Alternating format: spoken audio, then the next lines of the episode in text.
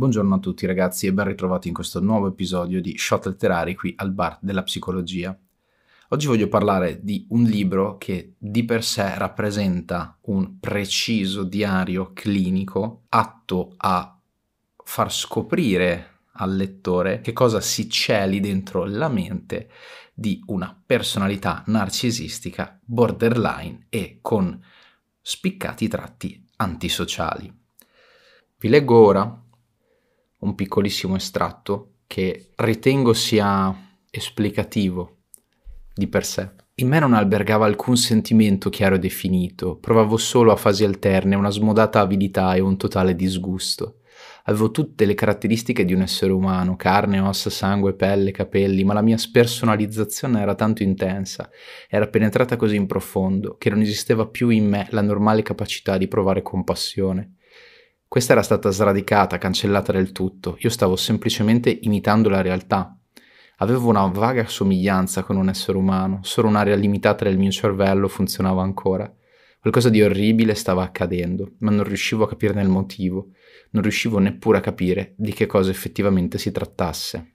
Vedete, da queste parole che sono state riportate e potete trovare tranquillamente nel libro momento in cui deciderete di affrontarlo, possiamo capire che il protagonista, Patrick Bateman, è effettivamente un uomo che ha smarrito quella che è una via. Il concetto di depersonalizzazione è molto tipico di quei tratti borderline di personalità che in un certo senso cercano un concetto di identificazione, cercano un appiglio al quale potersi aggrappare per non sentirsi esclusi da quello che è il mondo, ma non è un'esclusione legata a un'emarginazione. È quasi come se il mondo fosse scritto in un linguaggio a loro non comprensibile e tale assenza di comprensione non fa altro che spingerli a, un, a disperati tentativi di ricongiungimento con lo stesso. Sappiamo, o quantomeno è probabile, che i tratti borderline nascano da un attaccamento verso le figure genitoriali eh, opinabile, cioè non abbastanza buono, se volessimo citare Winnicott. E questo provoca dei fenomeni di spersonalizzazione che sicuramente poi in età adulta possono esordire in fenomeni di questo tipo.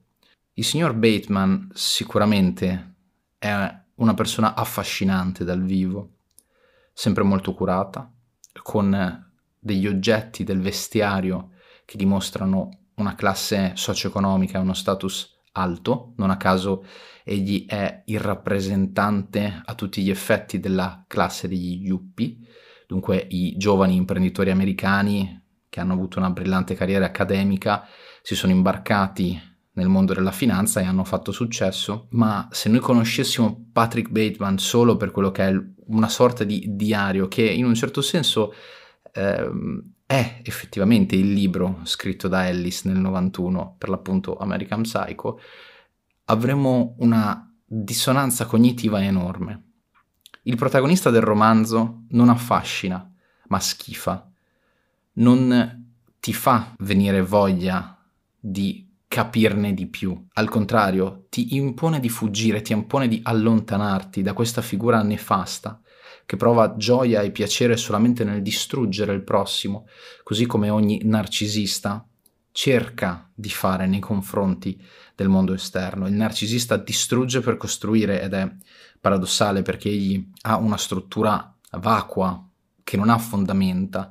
La distruzione del prossimo gli dà una parvenza di stabilità della propria, ma d'altronde è proprio in tale senso egli è convinto che più distrugge, più egli dimostra che il proprio palinsesto è un palinsesto valido, nonostante nei momenti di lucidità anche lui stesso si renda conto che le cose non stanno proprio così. La chiave di lettura socio-psicologica di questo libro la ritengo molto importante, anche per avvicinarci a quello che è il nostro presente. Il protagonista del romanzo è un enorme consumatore di cocaina, pornografia spinta, utilizza spesso termini dispregiativi verso le classi sociali medio-basse e detesta tutti, non ha veri amici, ha solamente dei rivali con i quali si confronta. È stato fatto anche un film sempre tratto dal libro, vi è una parte ben precisa dove il protagonista ha un pensiero intrusivo molto forte. Il palinsesto è questo, si trova con i colleghi e ognuno di loro mostra il proprio bigliettino da visita e sono tutti molto fieri di quello che è il loro nuovo strumento per presentarsi ai futuri clienti. E il loop mentale nel quale Patrick entra nel vedere un bigliettino da visita che lui reputa essere fatto meglio del proprio, vi fa capire il livello di disturbo, di fastidio che il protagonista prova e che questo tipo di persone possono provare se messe in una condizione di imbarazzo. Perché vedete, il problema più grosso del narcisismo è proprio l'essere imbarazzati, l'essere incapaci di difendersi e ve la sto traducendo con un loro punto di vista, da una situazione spiacevole, che può essere una stupidaggine, anche semplicemente il non essere perfetti, l'essere interrotti e aver perso per un secondo il filo del discorso può creare in queste strutture degli enormi scompensi che provocano poi degli scoppi non indifferenti. Ed è proprio qui che sta l'aspetto successivamente antisociale. Come far pagare al prossimo per quello che mi ha fatto? Come fargli capire che lui mi ha annichilito e che non dovrà farlo mai più? Bene, in Patrick Bateman questo tipo di pensiero spesso e volentieri si riversa in atti di natura criminosa, come ad esempio l'omicidio, la tortura o il sadismo nei confronti di prostitute o semplicemente di donne che egli è in grado di affascinare con il suo modo. D'altronde è un bel ragazzo, come dicevamo prima, fa anche uso di steroidi, spesso e volentieri durante il giorno è il ragazzo della porta accanto, poi la sera si dà alla pazza gioia con vino, cocaina e altre sostanze stupefacenti. La fissazione per avere il posto al tavolo in un locale prestigioso, il Dorsia, la necessità di capire che cosa stia effettivamente dietro al portafoglio Fisher per cernire delle informazioni per poter arrivare ad un successivo livello, non soltanto economico-finanziario, ma anche di distruzione. Ho trovato questo libro preciso, la noia, il tedio, tutta questa questione narcisistica del io, io, io, io l'invidia nei confronti del prossimo, tutti questi aspetti sono resi in maniera eccellente.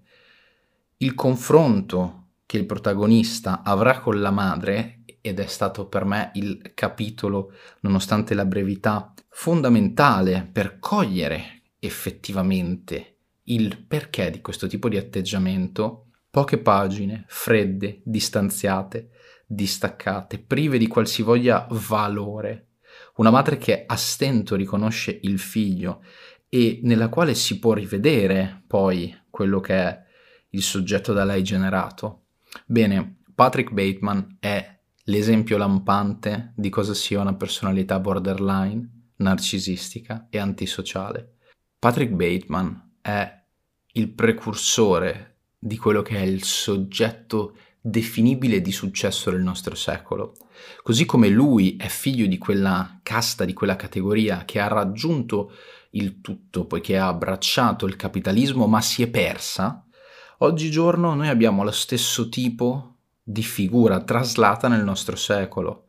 Pensiamo alla necessità del successo immediato, al dover esplodere, al boom, tutti gli occhi su di me, io sono una persona che vale perché è seguita dalla gente.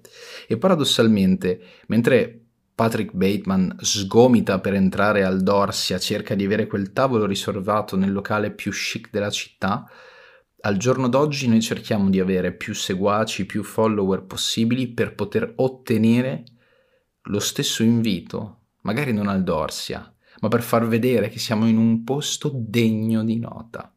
Se Patrick Bateman fosse nato nel ventunesimo secolo e in questo momento avesse un cellulare con Instagram, Twitter eh, oppure Facebook, sarebbe sicuramente un top trend.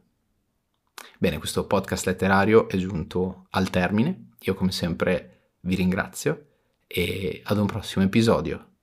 Buona giornata.